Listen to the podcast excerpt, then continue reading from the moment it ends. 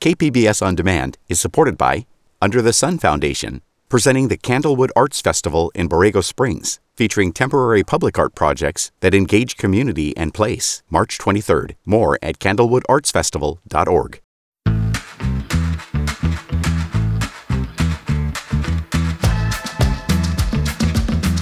De KPBS y PRX, esto es Port of Entry. donde contamos historias que cruzan fronteras. Soy Alan Lilienthal. Y yo soy Natalie González.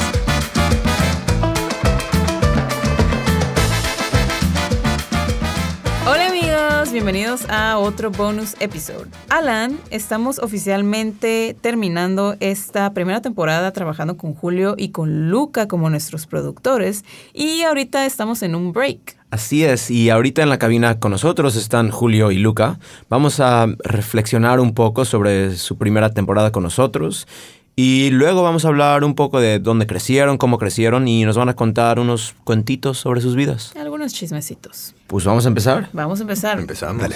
A ver muchachos. ¿Cómo hace ruido este güey cuando está grabando, sí, verdad? ¿verdad que sí? Todos estamos bien calladitos. Sí, sí, sí, sí, sí. Escuchas su panza. Si escuchan como que alguien está limpiando la ventana o algo así, en realidad solamente es Julio moviéndose, Sí, sí, moviéndose sí. un chingo con la silla. Es Julio viviendo. Es Julio siendo Julio. A ver, muchachones, ¿cuál ha sido, cuéntenos, hay que platicar de cuál ha sido su episodio favorito en esta temporada? Una temporada muy, muy chida, por cierto, que me ha gustado mucho. Empecemos por las señoritas. ¿Tú? ¿Yo? Ay, las ok, yo empiezo. Exacto. Empecemos con damas primero. Julio, ¿cuál ha sido tu episodio favorito? Mi episodio favorito como conclu- concluido, este, como producto final, que como suena y cómo se produce, cómo quedó todo, ha sido el episodio número 5, el episodio de Rubí Javier Pura Vida. Hay algo de la experiencia de Rubí Javier que, que cuando lo escucho y reescuchándolo como que deja con una cierta lección de vida. Cierta lección, este, perspectiva de vida que, que, que te quedas con que, ah, cabrón, o sea, aquí puedo aprender algo. O sea, de- es este, de- cuando uno está sin inmiscuido en tu trabajo, estás tan en- adentrado, no te das cuenta de esos detalles. Entonces, como estoy, digamos, este, estamos en la postproducción con Luca, estamos reescuchando y reescuchando, entonces hay joyas, joyas que te quedas, wow. Y estaba repleta de joyas esa, esa, Sí. esa, es este, Pura ese vida. pura vida, ese episodio de Rubí Javier. Y parte, pues, este, me encantaron, me encanta su comida, ¿no? Obviamente, todo el mundo tuvo buena comida, pero wow, o sea, Sí. y los quiero mucho, ¿no? Esos- esa parejita. Natalie, ¿cuál fue tu? Episodio favorito de producto final, porque Ajá. la vez pasada no pensé en el producto final, pero a mí me gustó mucho cómo quedó editado el de Berlín, este, Berlín 89, porque además yo no sabía nada de cripto, o sea, no entendía cómo funcionaba. Y sigo sin entenderlo, pero sigo sin entenderlo, pero ya le puedo hacer creer a la gente que lo entiendo porque utilizo la terminología de ese episodio. Les digo, mira, la verdad es que los cripto y bla, bla, bla. Sigo sin entender cómo funciona, pero por lo menos la gente ya piensa que soy más inteligente que... Eres muy inteligente. Porque no, en, ese, en ese capítulo, la, la- la magia de, de Luca es la primera vez que pues, quedé muy impresionado. Dije, wow, esto suena muy chido. El sonido como que le saca todo el jugo a la historia. Es que, es que se daba para meter muchos elementos del el, el script que hizo Julio, las cosas que pudimos poner y, y la música y Qué buenísimo sí, sí, ese sí, sí. episodio. Sí, y además, se, se daba qué mucho para eso. trabajazo que te aventaste, Luca, porque es un episodio muy largo de editar, me imagino. Sí. A mí me dijeron de 20 a 25 minutos Y mira, inicialmente. terminó siendo. Y aparte que ese episodio, yo creo que con ese episodio nos dimos cuenta de. Nos ayudó a conocer un poco más la cabeza de Julio. Porque fue como, wow, Julio, like he's all over the place. Porque ese episodio es como, y aquí, y allá, y sube, y baja, y luego vamos para acá, y luego vamos a esto, y ahora vamos a cripto, y ahora vamos a hacer chichas, y ahora vamos para acá. Y todo como, tuvo wow. sentido al final. Sí, ahí fue como, claro, ya entiendo cómo funciona la mente de Julio. Sí, y hacer como algo como crypto que suene como emocionante y sexy, o sea, que se pueden digerir fácil. Sí. Es, no, es, no es un trabajo fácil eh, y creo que sí se logró. Tienes, muy- tienes que hacerlo con, salchichas de por medio. Exacto, sí, sí, sí, tienes razón. Se me olvidaron las salchichas.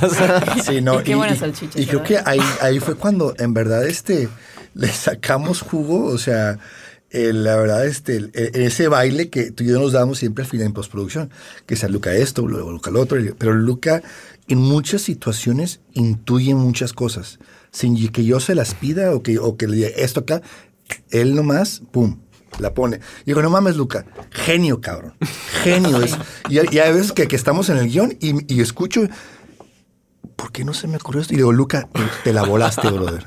Sí. Genio. Le Es buen equipo. Sí, sí, sí. bueno, sí, la sí. historia va también dictándote Sí, como, claro. como sound designer básicamente qué es qué elementos deberías usar o no deberías usar. Sí, Entonces sí. sí, es, es muy bien escrito también. Sí, la verdad que la edición. ¿Cuál fue tu favorito, Luca? Eh, mi favorito yo estoy, estoy pensando que por la historia un poco, que, que- que tuve un poco más de conexión, fue con la historia de Exe, um, Alta Parrilla, episodio 3 me parece que fue.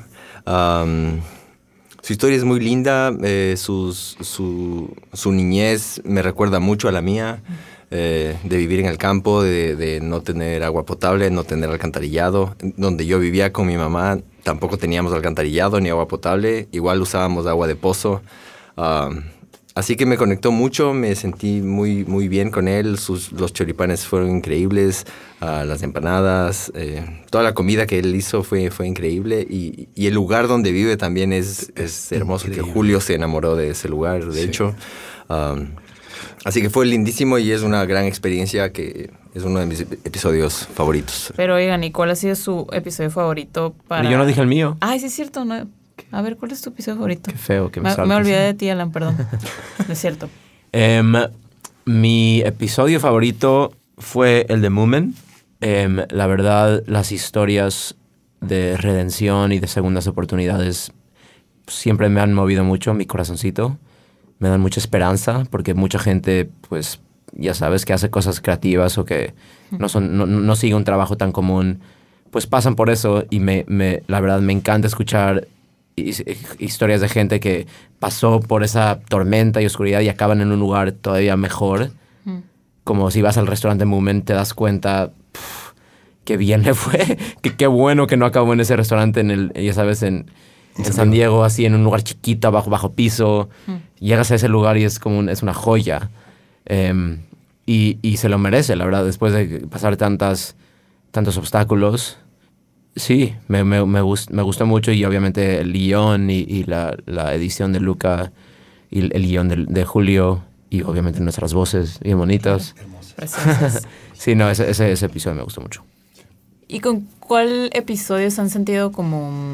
se han divertido más o han... se han sentido más inspirados al momento de, ir a grabar, producirlo? Um, yo me voy a ir con Moomin igual. Um, via- el, viaje al Valle de Guadalupe, em, conocer el lugar, su restaurante, probar la comida que él tiene. Er- Era una comida que honestamente yo nunca había probado. Y fue, Comida marroquí. Sí. Ah, Ah, yo tampoco, nunca había fue- probado tampoco. Ah, comida wow. marroquí. ¿Qué es esto? ¿Por qué, por qué no he probado antes? ¿Qué sabores? Sí, Sí. entonces eh, la, la presentación, el, el lugar, los viñedos, el ba- no, no, todo fue, todo fue Sí. tan lindo. Eh, aparte era de las primeras veces que viajamos en carro juntos, eh, conversando, escuchando sus chistes, escuchando la música que les gusta. Para mí fue hermoso y, y me llevo mucho, me llevo mucho eso eh, Sí. de ese episodio. Además era la primera vez que Luca conocía la Baja. Bueno, parte de la Baja. Sí, De Baja exacto. California. Exacto, ajá. Entonces sí fue muy bonito porque pues nos conocimos más. Sí, sí. Y ahí terminamos de, de bondear. De bondear. Como decimos los, los. ¿Y el tuyo, Julio? ¿Cuál fue tu favorito de producir? De producir, es- mira, todos tienen sus joyas, todos tienen sus momentos súper divertidos, chistosos y como inspiradores, pero tengo que notar que el, el episodio de Moment y el episodio de Rubí Javier abundaron esas joyas. No había ni un solo momento en el cual, o sea, no te abrumaban con esa afirmación y esa grandeza, ganas de abrirse y de dejar en- gente entrar, con cada cosa que decían, cada cosa que te recibían, cada cosa que te explicaban. O sea, a don Javier, como, o sea, no pudimos incluir todas sus historias. Sí, es imposible. Era imposible. imposible. Es una persona con una profundidad de vida, una profundidad de cosas Increíble. increíble. Sí. Y cada vez que voy todavía a visitarlos, están súper contentos de cómo quedó el episodio, están súper alegres y es este. Eh, te reciben con mucha esa, esa, esa, no sé, esas ganas de vivir. Y Moment, tipazo Moment, ¿eh? Sí. Este, eh, sí, o sea, muy carismático y pues o sea, se, da, se da cuenta esa grandeza de, de, de, que- de su personalidad cómo te recibe cómo te... No sé, se- se- entonces esos, esos dos fueron muy memorables en producir, por, Sí, por sí, la- sí. por las perso- personalidades de las personas que, que lo producíamos. Claro, la, la- la forma en la que se abrió Moomin y nos compartió su, su vida así, Sí. básicamente sin conocernos pr- primero a, a Natalie y a mí, es, Sí, fue, Somos muy fue- agradables también. Por supuesto. Claro, o sea, verdad, ¿cómo nos no dejamos querer. Sí, o sea, y, y como que en esos dos, curiosamente, en esos dos episodios, para las fuentes de Moment, Javier y Rubí, siento que hasta fue un, pe- un proceso terapéutico para ellos. Sí. De hablar, de- Sí, de- de sí, sacar. Ah, de sacar y recordar y hablar, o sea, se chi- Incluso yo chillaron. creo que hasta aceptar, ¿no? Tal vez, tal vez, digo, no sabemos, tal vez esa noche se fueron pensando como, wow, viví todo esto y ahora estoy aquí. Claro. Y Ajá. Sí, sí, sí, sí. Me mandó un mensaje de Moment cuando le mandamos el episodio. No manches, me siento como, como Anthony Bourdain, Kitchen Confidential, nomás que sin las drogas. güey". Sin las drogas y sin la depresión. Y sin la depresión. Es- no, pero sí un momento que dice que estaba abrumadísimo, hundido. Y pues sí, como dice Alan, es una historia de redención en la cual él salió a, a relucir su segunda oportunidad, su segunda segundo aire. Y mira dónde está ahora. ¿Y dónde está ahora? Sí, no manches, el otro día estaba viendo una foto, y Diego Boneta ahí, tirando pari ahí, güey. Lu- Luis Miguel, Luis Miguel ahí tirando pari ahí, en el resto de Mumi, y Mumi ahí. ¡ah! Wow. sí, súper recomendado, ¿no? Es este, sí, increíble.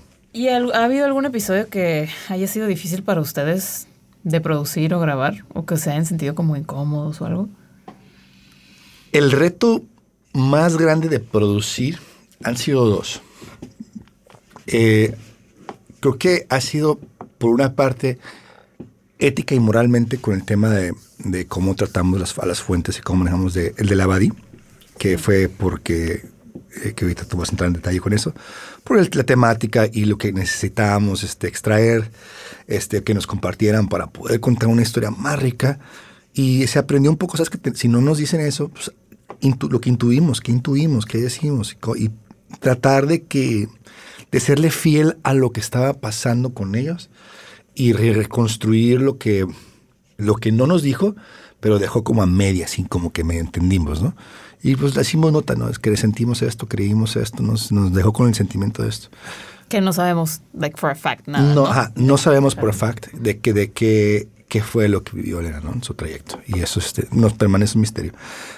En cuestión de técnica de producir, llevé una lección muy, muy dura en producir la última historia de la temporada, que fue la de los, de los rusos, porque me tocó a mí hostear o conducir, y me tocó valorar la gran labor de Alan y Natalie como conductores. La grandeza. La gra- Por la fin nos grande- entiende. o sea, qué No es fácil, difícil es. En inglés me tomó seis horas, güey. Seis horas. O sea, eh, tenía Luca ya con la, con la- con el ojo. O sea, no fueron seis horas seguidas, pero seis horas totales, ¿no? Es este.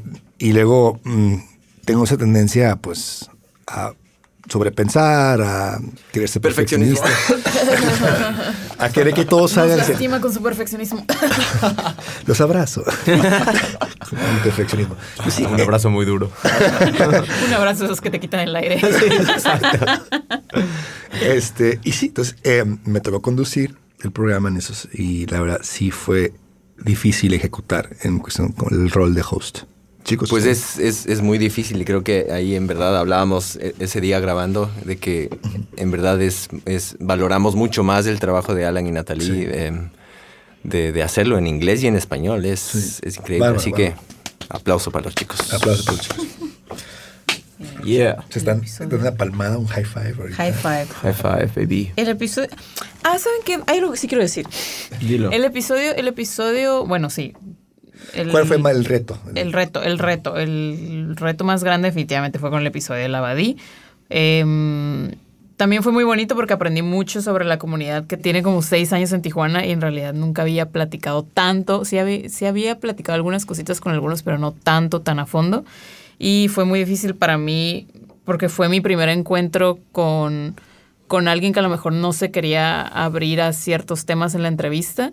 Y, sentir tanto. Yo soy una persona muy sensible al- a, las energías de las otras personas y si, si alguien está muy feliz, yo me pongo muy feliz y si alguien está muy triste, yo me pongo muy triste. Entonces sentí mucho la, la incomodidad de Elena en, en- en algunas de las entrevistas y eso me hizo como recapacitar mucho como cómo quiero abordar yo las siguientes entrevistas y, y cómo antes de querer obtener la información está el ser humano y su comodidad y su paz y su tranquilidad. Entonces, pues sí, sí me hizo como pensar en muchas cosas. Y una cosa que se me hizo muy difícil también de la temporada en general fue no tener a Alan en los episodios. Mm. Este se me hizo sentí me sentí rara, como bueno, primero quieres explicar por qué no estuviste? Sí, tristemente esta temporada no pude estar ahí mucho cuando estaban grabando los, produciendo los episodios, en los viajes, a probar toda esa comida tan rica. Eh, pues este, este último año eh, agarré un trabajo que me toma mucho tiempo durante el día en San Diego, entonces muchos, sí, muchos de los episodios fueron ellos tres sin mí y yo, yo los acompañé en el estudio, en la cabina, a grabar, pues sí, a narrar y contar el cuento, pero no estuve ahí mucho y me, sí, se me antojaba estar ahí con todo mi corazón porque todo se escuchaba, veía sus historias en Instagram y si, fu- si hubiera sido de cualquier otra temática no me hubiera importado tanto, pero parte de, este, de esta temporada fue probar la comida y estar ahí, estar oliendo. O sea, sí. Pero sí, a través de la magia de la producción. Estabas A través de la magia de la producción, aquí siempre estoy. Pero sí, creo que sí me sentí un poco extraña de no, de no tener a Alan. Creo que también me hizo darme cuenta que, que también yo puedo, yo puedo sola, porque también en muchos momentos he sentido como que si no tengo a Alan no me salen también las cosas. Pero también aprendí que, que sí, puedo, puede. pero que siempre es mejor si estás tú. Chido. eso se escuchó bien bonito, güey. Sí, porque ya no es codependencia, es porque, Exacto. quie- porque nos Porque- gusta. Exacto. Exacto. No se necesita. Terapia, chicos. Es chido. Terapia. Sí, para eso estamos. Y ya se, ya se dieron cuenta que hemos disfrutado mucho esta temporada, como, como están escuchando puras cosas buenas que tenemos para decir. ¿Cuál ha sido su mayor aprendizaje hasta el momento De esta temporada. de esta temporada? El mayor aprendizaje.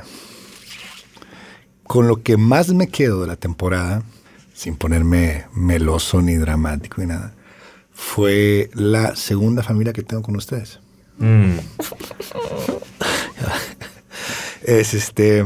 ah, es un privilegio de la vida y me siento totalmente afortunado em, haberme topado con ustedes en estos proyectos, con hacer, contar historias con personas con las cuales este, vibro alto, brother. que vibro. Y a veces un poco, a veces un poco bajo.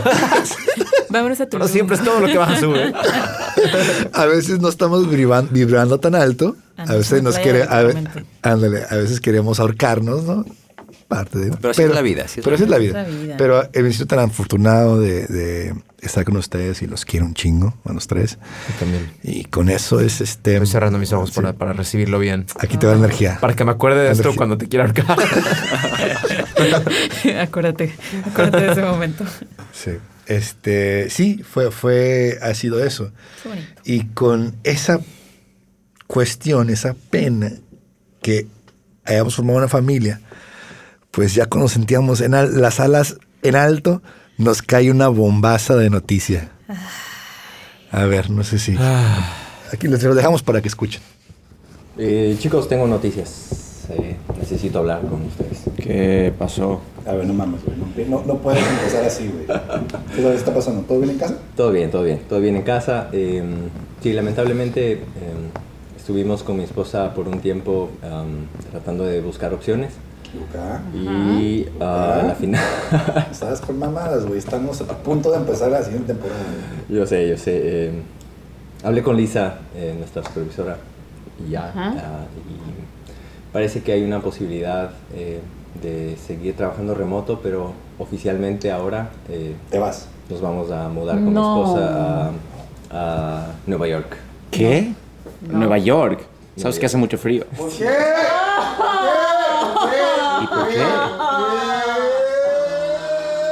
Pero acabamos de empezar. Yo sé, San Diego por Nueva York, el podcast. ¿Y ¿Y por qué no te divorcias y te quedas aquí con nosotros? Mi esposa no está muy feliz con esta opción. ¿Qué carajos? ¿Y nosotros Siempre qué? Cuando Somos van más las cosas bien, pasan estas mamadas. O sea, no tengo nada en contra de tu esposa, Luca. Yo sí, yo ahorita sí. Me la felicitas, qué bueno, pero divórciate ya, güey. Un saludo a tu esposa y felicidades por su doctorado. Pero no mames, Luca. ¡Ah! Nos casamos, güey, vamos a City Hall, güey, sacamos tu acta, nos pareja, nos besamos, todo el pedo, me lavo los dientes, güey, lo que sea, pero tú te quedas, güey. Ah, creo que no es una opción, Julio. Gracias por la oferta, pero... eh, Güey, Pues sí. estoy guapo, güey, estoy bonito, güey. Mira, míralo, mira esa carita. Yo sé, yo sé. O mira esta cara. Y, También esta. Pero te puedes casar con nosotros. futuro. perdón- perdón- perdóname por esta, ¿eh? Así es, chicos. Luca se nos va. ¿Por qué todo lo bueno se acaba pronto? Pues sí, se nos va a ir Luca y la verdad estamos muy tristes porque apenas andábamos arrancando y la verdad es que conformamos un equipo muy sólido y muy chido que fluye muy padre y muy natural. Y pues, pues ya no va a Escogió, fluir escogió a su esposa. Puso primero a su familia antes Sí, que a ¿cómo nosotros. se- Imagínense. ¿Qué ¿Cómo, egoísta. ¿Cómo se atreve? ¿Cómo te atreves a poner a tu familia, a tu, ¿Cómo a tu te hijo atreves? recién nacido? incluso Julio me propuso eh, co- contraer matrimonio y todo. Y, Claro. Pero ¿Y cómo te atreviste Y lo a decir que no? lo siento. No sé la primera vez que me rechace, pero Ojalá la última. ojalá, ojalá que no sea la última. No, pues sí, la vida, la vida es así, la vida me lleva a otro lado, pero... Cuéntanos. pero nada. ¿Qué eh, pasó? No, pues eh, básicamente vinimos a San Diego hace ya dos años con mi esposa. Han pasado ya esos dos años y teníamos que solucionar nuestra situación migratoria. Hicimos todo lo posible por quedarnos en San Diego, hicimos eh, lo que estaba en nuestras manos para poder quedarnos. Lamentablemente no pasó eso y tenemos que buscar un nuevo rumbo y el nuevo rumbo es Nueva York. Ah, así que vamos para allá. Pero se va porque tu Sí, mujer... bueno, sí, me- nos vamos porque mi esposa eh, estudia, va a estudiar una- un doctorado en, en política pública, así Eh, que y no en cualquier escuela, ¿eh? Eh, vamos a Cornell. Cornell. Oh my God. Felicidades a... Sí. a Daira. Daira. Daira, felicidades. Daira. ¿Estás escuchando esto? Daira. Eres una reina. Eres una reina, una Siempre, chingona. siempre, es mi reina. Uy.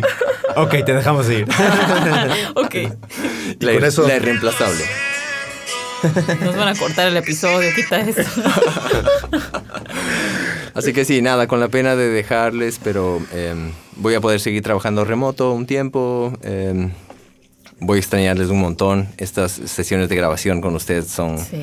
lo máximo. son- me recargan, em, vuelvo a la casa con nueva energía y, y con... Y con y cada vez que edito las cosas luego en casa y vuelvo a escuchar las grabaciones, me mato de la risa con cada cosa que hace. Cada tontería. La verdad Cada es que era muy chido, era muy chido cruzar. Yo disfrutaba mucho que, como, bueno, no saben, pero cuando Luca cruzaba Tijuana, yo lo recogía en, en, en la línea, en la frontera.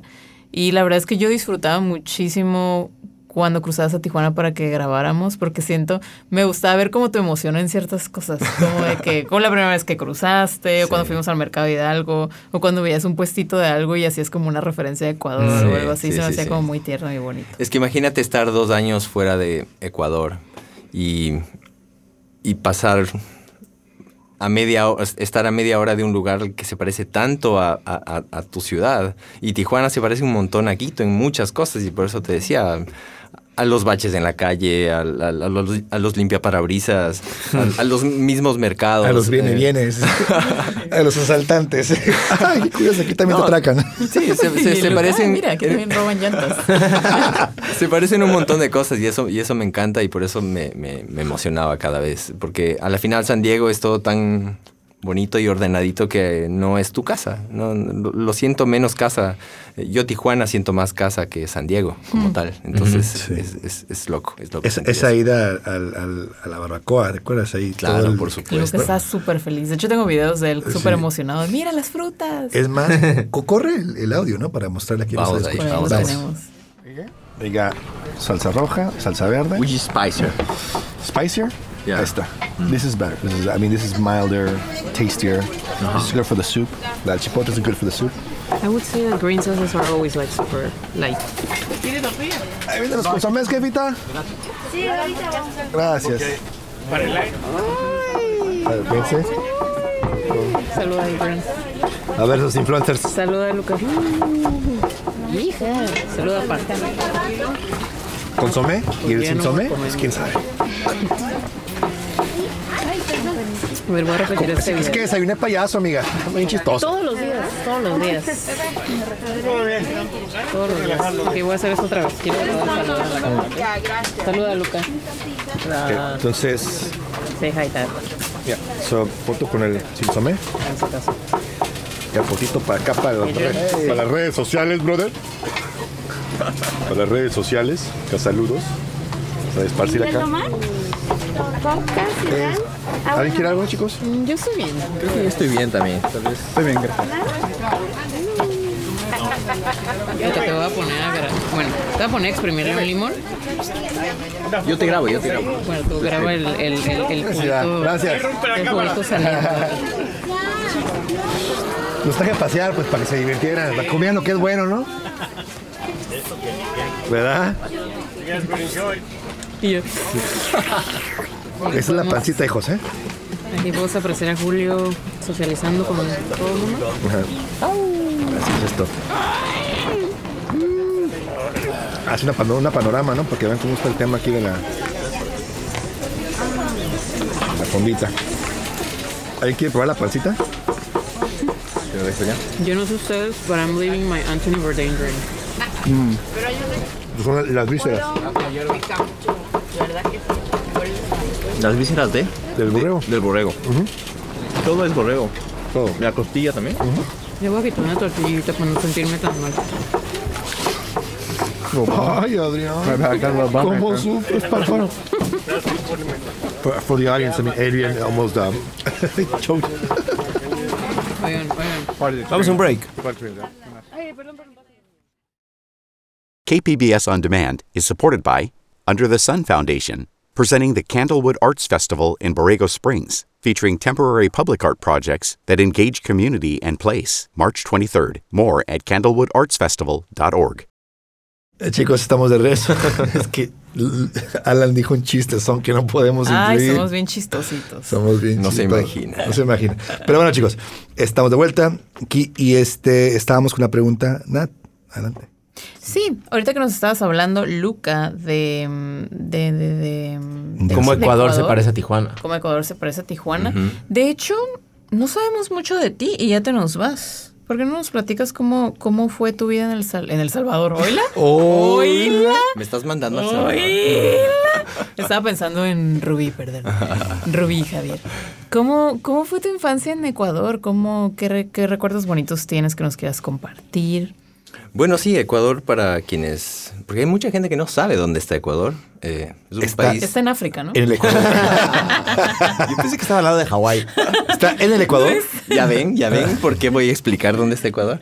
Bueno, es un país chiquito, Sudamérica, Sudamérica eh, y, pero es hermoso, es, es chiquito y hermoso. Tiene obviamente sus problemas, eh, como todos los países, delincuencia, pobreza, eh, que todos tenemos, ¿no? Pero, pero a la vez tiene cosas hermosas, tiene paisajes hermosos, lugares eh, hermosos donde, donde pasear, tiene las Islas Galápagos, tiene... eh, Quito tiene un centro histórico hermoso que es la capital. Eh, Así que nada, yo crecí ahí, crecí en, en la zona rural de, de Quito, se llama Conocoto, el, el- el barrio donde vivo se llama San José de la Salle. Ah, es un lugar muy lindo, con mucha hierba, es la casa de mi, de mi, de mi mamá y de mi papá, eh, con, con mucho, con mucho verde, con muchos árboles, muchos pajaritos. Recuerdo mucho los, los sembríos de maíz que mi mamá tenía eh, cuando yo era chiquito. Pasaba corriendo por ahí, me lastimaban con las hojas del, del maíz, los brazos. Me encantaba em, cavar hoyos, eh, hacer excursiones con mis primos, con mis hermanos, jugar muchísimo por ahí afuera. Mucha, mucha actividad afuera, muchas, muchas, muchos buenos recuerdos de, de las cosas que hacíamos. eh, y tantos buenos recuerdos que tengo un tatuaje, de hecho, de la casa de mi mamá estoy en el, en este en el brazo. Porque tengo muchos buenos recuerdos en esa, en esa casa. Eh, viví ahí hasta mis 23, 24 años. Así que, así que sí, muchas, muchas buenas cosas, muchas buenas cosas ahí. Así que, nada, es un lugar lindísimo. eh, vayan, vayan a conocer Ecuador. Esperamos ir No, este año vamos contigo. a ir, güey. Vamos a ir. Vamos a ir, sin duda. Vamos. De hecho, vamos. Vamos. Vamos. ¿Ahorita? Eh, vamos. Es más, continuamos grabando. Sí, sí, sí, sí. Sí, seguimos allá, en, en Ecuador, en Quito. Oye, ¿y tú, Julio, dónde, dónde creciste? En mi casa. Ti, tiri, tiri, ti. Eh, Soy el show de stand-up comedy de Julio va a estar disponible en Netflix en una semana. ¿Y tu casa dónde estaba? Crecí en Tijuana. Nací en Los Ángeles. ah, pero soy plenamente tijuanense. Soy, Naciste en Los Ángeles. nací en Los ¿En Ángeles. qué parte? En Compton. Wow. Hip hop. Bien duro. Wow. Es de un hospital que se, un hospital que se llama Martin Luther King Jr. Creo que ya no está. Es más, no sé si es Compton o es Carson City, pero están al lado. Sí, son fronterizos. fronterizos. Entonces, este, cada vez escuchaba la canción de, de- ¿cómo, cómo era de Straight, Straight Outta Compton? Straight out of Compton. Hey, soy yo. That's you. Literally. ¿Has visto esas, esas, esas, esos suéteres de Straight Outta Sí, Tijuas? este, no los he visto. Ah, los sí de, los de los cierto. 664, ¿no? Sí, Straight Outta Tijuas. Straight Outta Tijuas, sí. Started from Tijuana, now we're here. Yeah, yeah, yeah. Pero ¿cómo, fue, ¿cómo fue crecer en, en TJ? Cuéntanos. ¿Cómo fue que es en TJ? En TJ, pues hay esa particularidad curiosa, pues que somos frontera y colindamos con la- eh, el, el americano estado de Estados Unidos en cuestión metrópoli, ¿no? No hay otra ciudad eh, en toda la frontera mexicana, porque creo que Monterrey son dos horas para llegar a, a McAllen, o una hora y media, ¿no? Que es la otra, la metrópoli más significativa en cuestión de- del norte de México. Y el resto son pueblos o ciudades más pequeñas. Calexico, Mexicali, Mexicali, pues es la capital de Baja California, pero es, o sea, I'm sorry, pero no figura. en esta Hasta el. Paso y Juárez son Hasta el Paso y un Juárez. pues, porcentaje chiquito comparado a Tijuana y San Diego. Claro, entonces este, eh, la gran metrópoli que, se- que es Tijuana tiene una riqueza de culturas de la cual pues te empapas, ¿no? Entonces yo recuerdo que esa impresión de la vida americana se fue muy presente en mi vida por lo que veía en los medios, la tele, por ejemplo, quería Salvados por la Campana, yo quería ser Zach Morris, ¿no? Yo quería ser el güerito, monito, alto, el pelo güero, típico, ¿no? Yo quería Este, ser Hannah Montana. Hannah Pero Montana. bueno, me preguntaron a mí, ¿eh? Perdón. Digo, o sea. Bueno, este. Sí, o sea, entonces eh, esa, esa, esa impresión de la vida americana eh, está presente ¿no? en, todo- en todas las facetas de la vida de crecer en Tijuana. Pero obviamente, pues, pero tienes tu lado, pues, del rancho, ¿no? Pues que te, te despierta el gas a las 7 de la mañana, que pasa el de la basura, y todo esa, ese gran caos que la hace ser Tijuana, pues, y como aludes en eso, ¿no? En, en- en- en lo que cuentas ahorita, Luca. Claro. Es este, que hace bien particular a esta parte del mundo. Y crecer en Tijuana, pues fue eso, ¿no? Fue esa combinación, ¿no? Mm. ¿Y cómo, te acuerdas cómo, cómo- qué pensabas de la frontera cuando eras chico? Porque me imagino que han evolucio- evolucionado tus pensamientos mucho, pero cuando, eras, cuando veías la frontera, cuando cruzabas, ¿qué pensabas de la, de la border? Sí, obviamente cuando cruzabas, pues era McDonald's, ¿no? O sea, ah, todo eso, eso grandioso, y va ordenado, limpio. Es este. mm, curiosamente, ¿se acuerdan ese, ese, ese letrero de la, de los de, la, de la familia corriendo? Que te quería como avisar que hay gente que cruza. Que aludía a los este a los migrantes flagrantes en aquel entonces. Y es un símbolo muy emblemático y muy politizado de la familia de los migrantes que cruzan, ¿no? Pero bueno, a lo que es que, que cuando veía eso, yo jamás me imaginaba que eso de hecho era, era, ¿cómo se dice? Algo tan político que yo recuerdo claramente, ¿no? Y lo entendí hasta mucho, mucho, mucho más después, ¿no? A un principio, pues McDonald's, todo eso, los símbolos. Luego ya como la secu la- o el- más en la prepa, pues ya te empiezas a meter en un tema más político, más filosófico y empiezas a resentir la presencia de la, de la frontera. Am, cómo separa familias, separa gente, unos entran, otros no entran, tú tienes privilegio, otros, otros no lo tienen. Entonces, tú quieres que a huevo, que todo el mundo entre, que sí, que no, que se abra, que nos oprime, la chingada, que esto y el otro.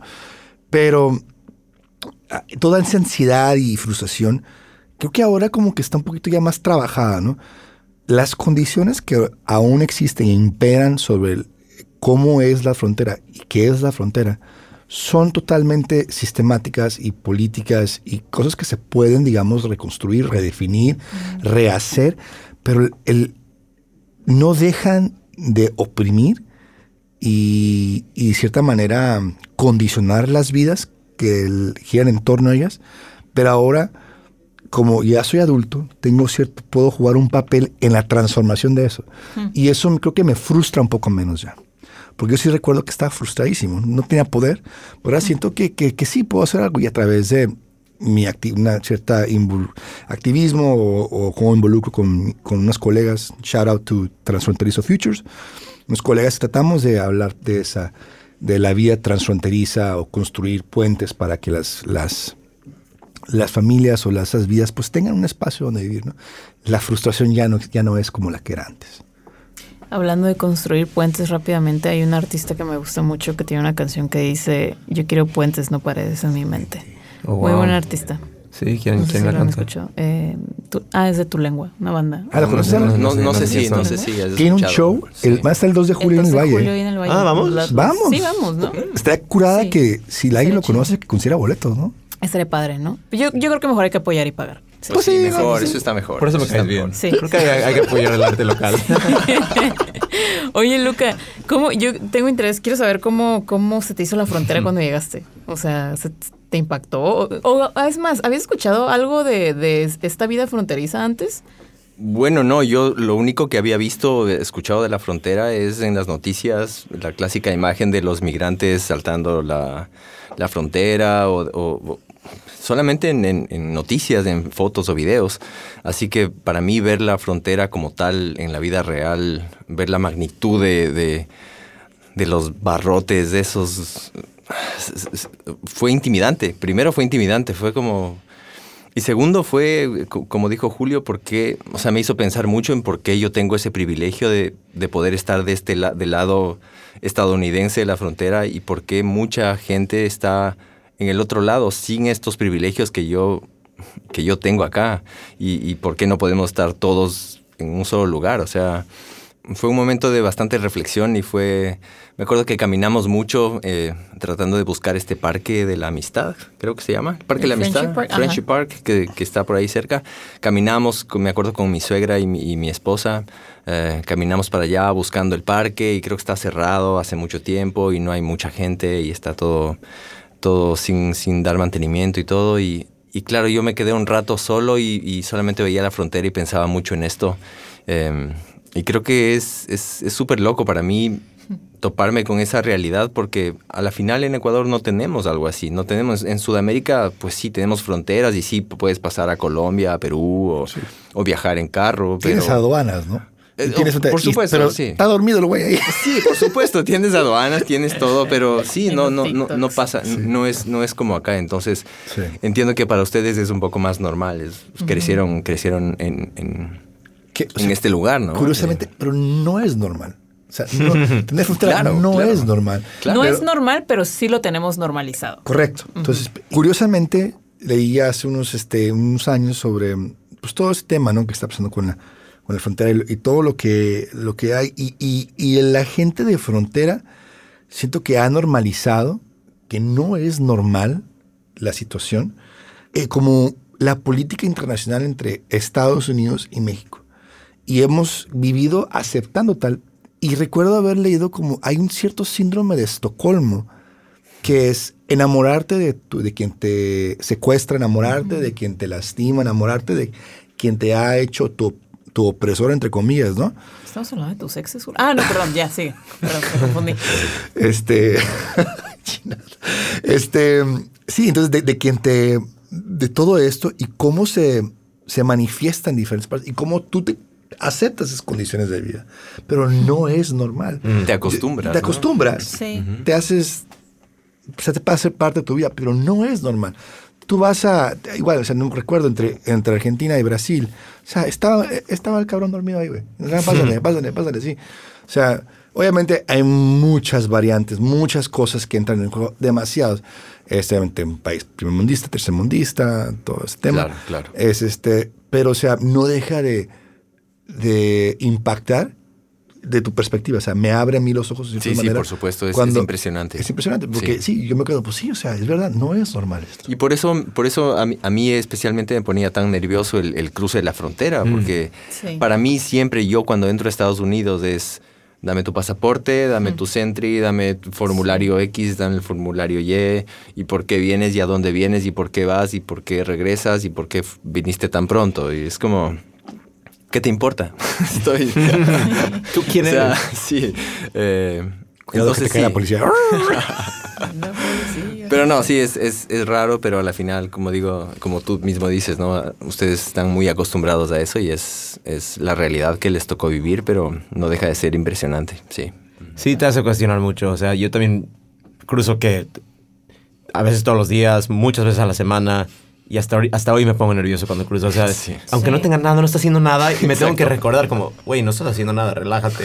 Exacto. Es like, tiene una, te impone, te impone mucho y sí te hace cuestionar como, ¿qué, le, ¿qué hace que esta tierra le pertenezca a ellos y esta a nosotros? Exacto.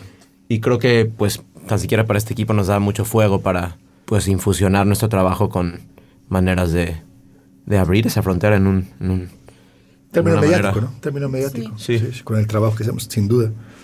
Por ci- y Julio, por cierto, ahorita que mencionas lo de Brasil, tú viviste en Brasil un tiempo. ¿Cómo fue, cómo fue alejarte de todo este mundo caótico que es la vida fronteriza por un rato en Brasil?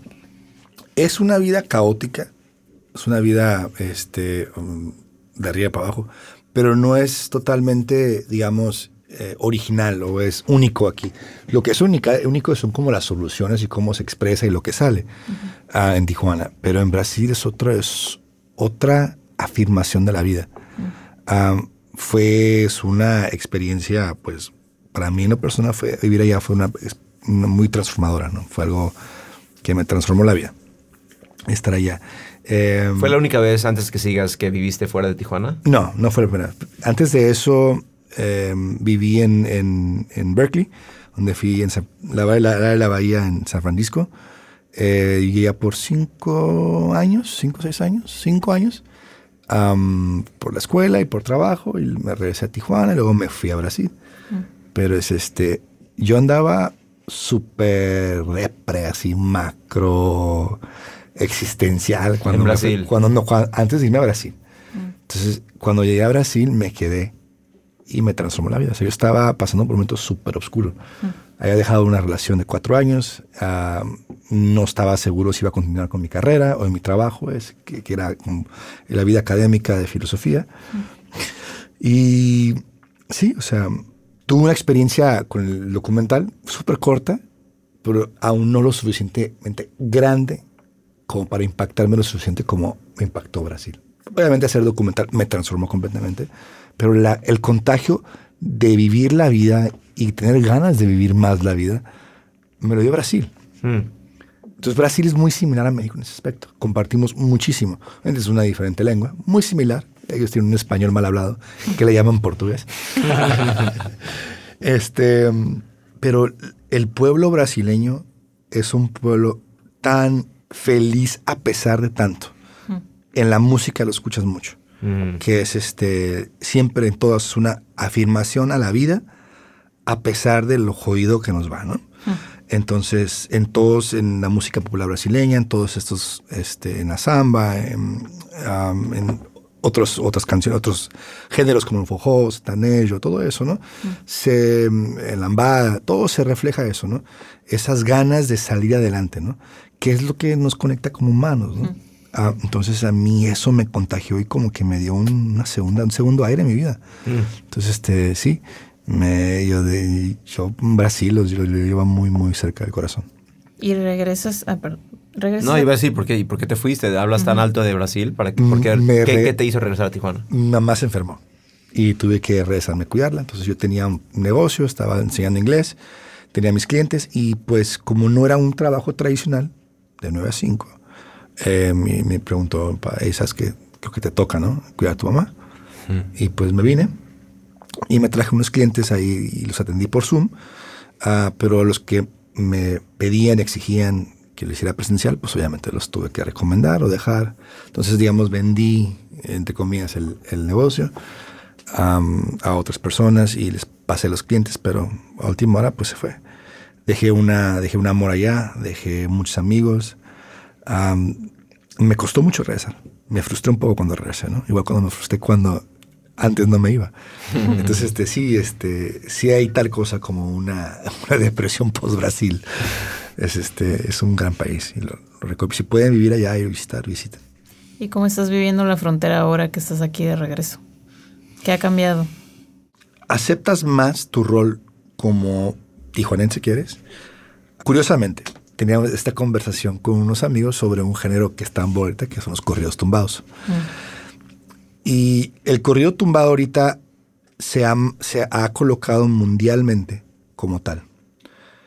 Y hay mucha como resistencia a este género. Pero digo, es, es, es algo, por primera vez en la historia, un género netamente mexicano, que solamente es mexicano, que no tiene influencias de, todos- de otros lados, o sea, como, como lo que es, se toma la escena mundial. Entonces, hay que tener amor a lo propio y quién eres. Entonces, para mí, yo, Tijuana, a pesar de lo difícil que, y jodida que está, nunca voy a tener, nunca voy a dejar de tener amor por esta ciudad y en lo que me ha hecho, el hombre que me ha hecho, a la persona que me ha hecho. Em, es difícil en muchos aspectos, súper complicado, pero la afirmación de la vida, como decía Panca, que es donde choca la ola, em, como se manifiestan estas cosas, aquí sí tiene algo especial. Se- también se manifiesta en otros lados donde hay esa gran afirmación de la vida, pero como, lo, como se hace, es, sí es muy único, sí es especial. Y no me gusta ser como, digamos, hablar como que, ay, Tijuana esto, Tijuana otro, porque sí, o sea, cae en lo cursi, ¿no? Pero eh, hay que valorar lo que es de uno, lo que es propio. Así como los corridos tumbados en- a nivel mundial, ¿no? Que es nuestro. Y pues nosotros tenemos el privilegio de estar aquí en casa con nuestras familias y Tijuana y. San Diego. Pero Luca, ¿tú cómo te sientes de estar lejos de casa? ¿Y qué es lo que extrañas de tu casa? Vamos a un break y luego nos respondes. Ok, va. Hi, I'm Bill Hohen. And I'm Ted Hohen. Over the past 50 years, our family has brought many world class dealerships to Carlsbad, including Mercedes Benz, Porsche, Audi, Honda, Acura, Jaguar, and Land Rover.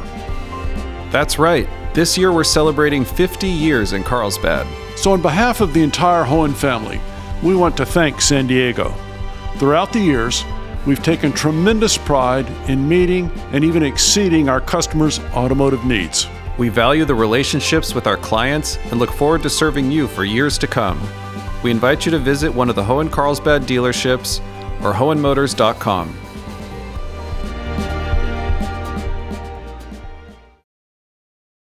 ¿Estamos de vuelta, chicos? Estamos de chicas, vuelta. Chicas. Y bueno, qué extraño de casa. ¿Qué es lo que extrañas de tu casa? Que no extraño. Creo que creo que hay un montón de cosas desde la comida. Creo que todos extrañamos la comida cuando nos vamos a otro lado. Pero, pero eh, en, mi, en mi top está, está mi mamá, especialmente mi mamá, que, que no veo hace dos años. Mi papá tuve la suerte de que vino de, de- de viaje y pude verlo. eh, Pero mi mamá es, es- Le extraño espe- especialmente a ella.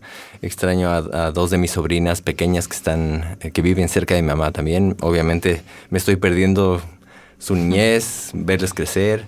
Y obviamente ellos están perdiendo también ver crecer a mi hijo, que ahora ya tiene 10 meses y no, no, lo, no lo conocen, no, no han podido verlo. Entonces creo que esas, esas ah, conexiones y esas, es- esa gente que a la final vas, vas teniendo como huecos en, en- en tu vida, ah, eso, es, eso es- creo que es lo más difícil de, de ir llenando. Am, pero sí, mi mamá creo que está en el top, en el top de, de personas o de, o, de, o de gente que extraño eh, de Ecuador. Espero verdaderamente que ser parte de este podcast y cruzar con a Tijuana con nosotros y pasar tiempo con nosotros te ha hecho sentir como un poquito más en casa a lo mejor. Por supuesto, ¿no? Como que recordaras. Yo siempre digo, a veces creo que hablamos muy, muy rápido y a veces decimos como que, ah, la familia por Oventry y, ah, sí, hola familia. Pero en verdad ustedes son mi familia Mm. y son mi familia acá en, en San Diego y siento que son mi familia literalmente. Ah, y por eso me da mucha pena y por eso peleé tanto por quedarme en San Diego y, y- y bueno, ahora obviamente se da todo esto, pero, pero yo creo que la familia se lleva siempre y creo que siempre van a ser mi familia como tal. Así que, así que nada, sí. Ay, les- cabrón. voy, voy a extrañarles un montón. Están cortando cebollas. ¿Quién está? Y para, para, para mm, cerrar con este episodio, me gustaría saber qué es lo que Port of Entry hasta el momento les ha dejado a ustedes como personas, que les ha enseñado y Wow, me leíste la mente. Iba, iba a cerrarlo, similar. besos, ya sabes, se sabe que estamos conectados. Este, No sí. puedo con estos dos. Sí, ¿qué es, qué es lo que, qué es lo que se llevan de Port of Entry? Porque yo estoy segura que, que en algún punto de nuestras vidas, cuando estemos, bueno, Julio ya está viejo, pero cuando nosotros estemos más viejos, yo ¿Viejo estoy ves? segura, yo no tengo dudas de que Port of Entry va a ser una de esas cosas que yo siempre voy a recordar y, y voy a decir como, ¿a qué, eh, qué etapa de mi vida tan más preciosa fue estar en Port of Entry? ¿Qué, qué es lo que, lo que Port of Entry les ha dejado hasta el momento? Y obviamente nos faltan muchas cosas más por hacer. ¿Les puedo, agregar, ¿Le puedo agregar algo a esa pregunta? Sí. ¿Qué les ha dejado, pero también qué le quieren dejar? O sea, ¿qué, Mm, qué claro. quieren em, darle a nuestra comunidad a través de Port of Entry?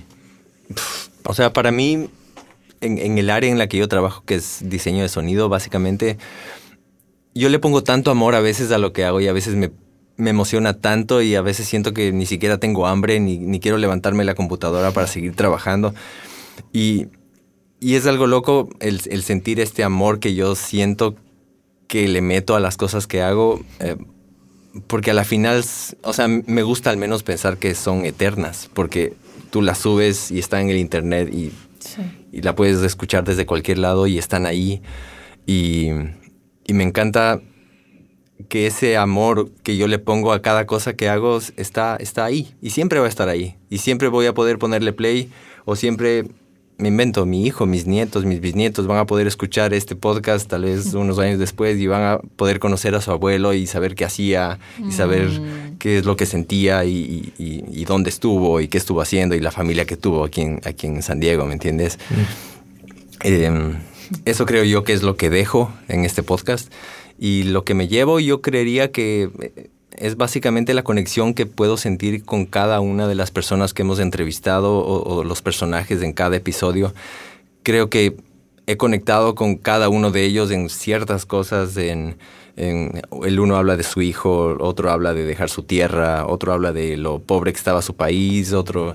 Entonces cada uno, con cada uno siento cierta conexión hasta cierto punto que para mí es, es, es muy bonito y, y creo que me alimenta también y me hace recordar y sentirme también en casa. Ujú. ¿Y tú, Julio? Sí. Ya mencioné una, que es encontré una familia con ustedes. Quiero otra vez los, los quiero mucho y estoy tan agradecido de Te tenerlos. queremos mucho. Segundo es el, el- el poquito extra que hemos dado, no es poquito, que es bastante trabajo, el haber producido en español. Sí, no manches. Este, que en un momento le dije a Luca, Luca, que me eché la pinche soga al cuello, cabrón. Solo. O sea, Nos, nos lo vale. nos echamos. echaste. Pero el que nuestras familias, quizás que no hablan muy bien inglés, puedan Sí. compartir esto y que las fuentes con las que nosotros este, hacemos esto puedan escuchar esto, para mí es, es lo que me motiva mucho a hacer lo que hago, a- hacer el episodio en español. Sí. Por último, es este, con lo parte que dijiste, Luca, lo de la, tener, tener la obra. En, unos, en otra ocasión les mencioné sobre el delirio de, no el delirio, la necesidad existencial de dejar obra. Y creo que la película más, de más terror fuera de Coco. ¿Por qué? Por el tema de la segunda muerte. Entonces, eh, mucho de mi, de mi... Que te olviden. A que te olviden, cabrón Ajá. que te olviden. Entonces, mucho de, de, de, de lo que me motiva es la permanencia en las conciencias de las personas y que no nos olviden. Evitar y prolongar esa segunda muerte. es, es por eso Coco para mí se me hace tan difícil y tan horrorífica y tan profunda. Sí. Entonces, el tener que mis bisnietos o mis nietos, si es que me hay con quién, quién hacerte reproducirse conmigo, que está difícil estos días. Este, ojalá eh, que los descendientes o escuchen esto y digan, sabes que aquí hubo algo especial en ese momento con ustedes.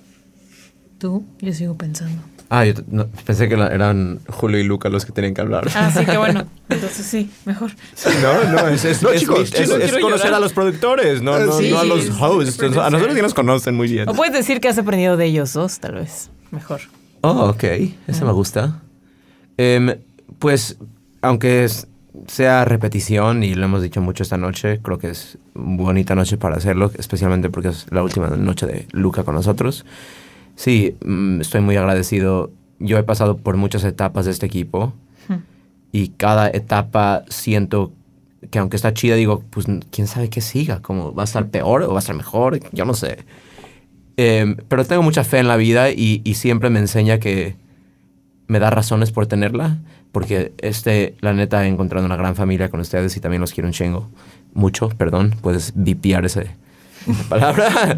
Eh, Em, yo ya me inventé varios yo. eh, creo, que, creo que la verdad, em, aunque a veces no se siente como trabajo, porque es algo que todos queremos hacer mucho y contar estas historias, trabajar con gente, o sea, que quieres mucho y que respetes y que te inspire y que te empuja a ser mejor, es lo más importante. O sea, el lo que salga de eso es secundario, porque si no, Sí. si no te la estás pasando bien, aunque, aunque el producto final sea muy chido, no, no- yo no lo haría, porque estás perdiendo tiempo muy Sí. precioso de tu vida. Em, entonces tener un equipo que me emocione venir aquí, y aunque no, haga- no hagamos nada, nada más estar aquí con ustedes, mm, la neta me, da, me, llena, me llena de mucha vida.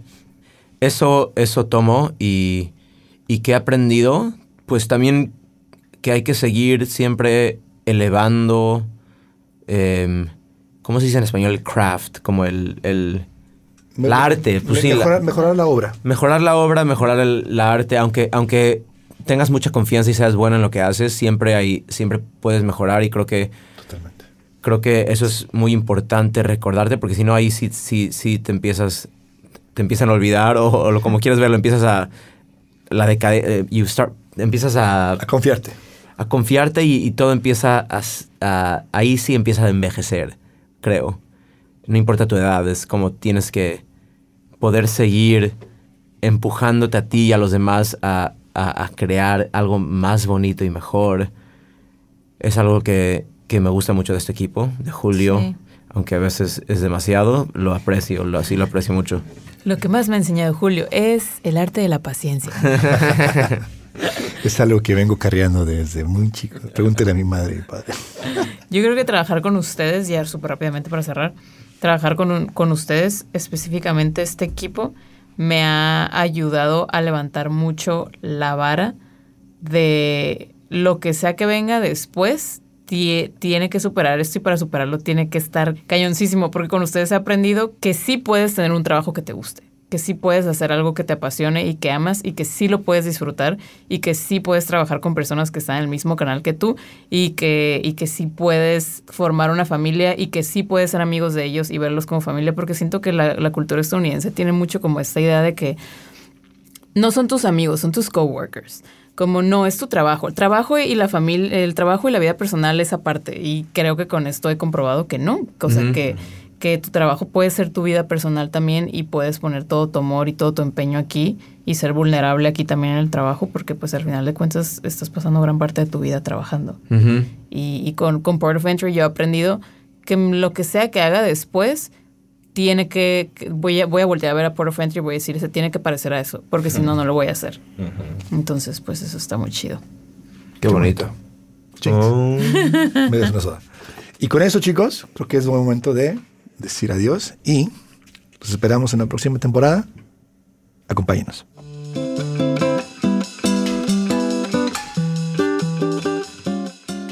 Este episodio de Port of Entry fue escrito y producido por Julio César Ortiz Franco. Luca Vega es el productor técnico y diseñador sonoro Adrián Villalobos es especialista en producción de medios. Alisa Barba es nuestra editora Este episodio fue traducido al español por Natalie González y Julio César Ortiz Franco.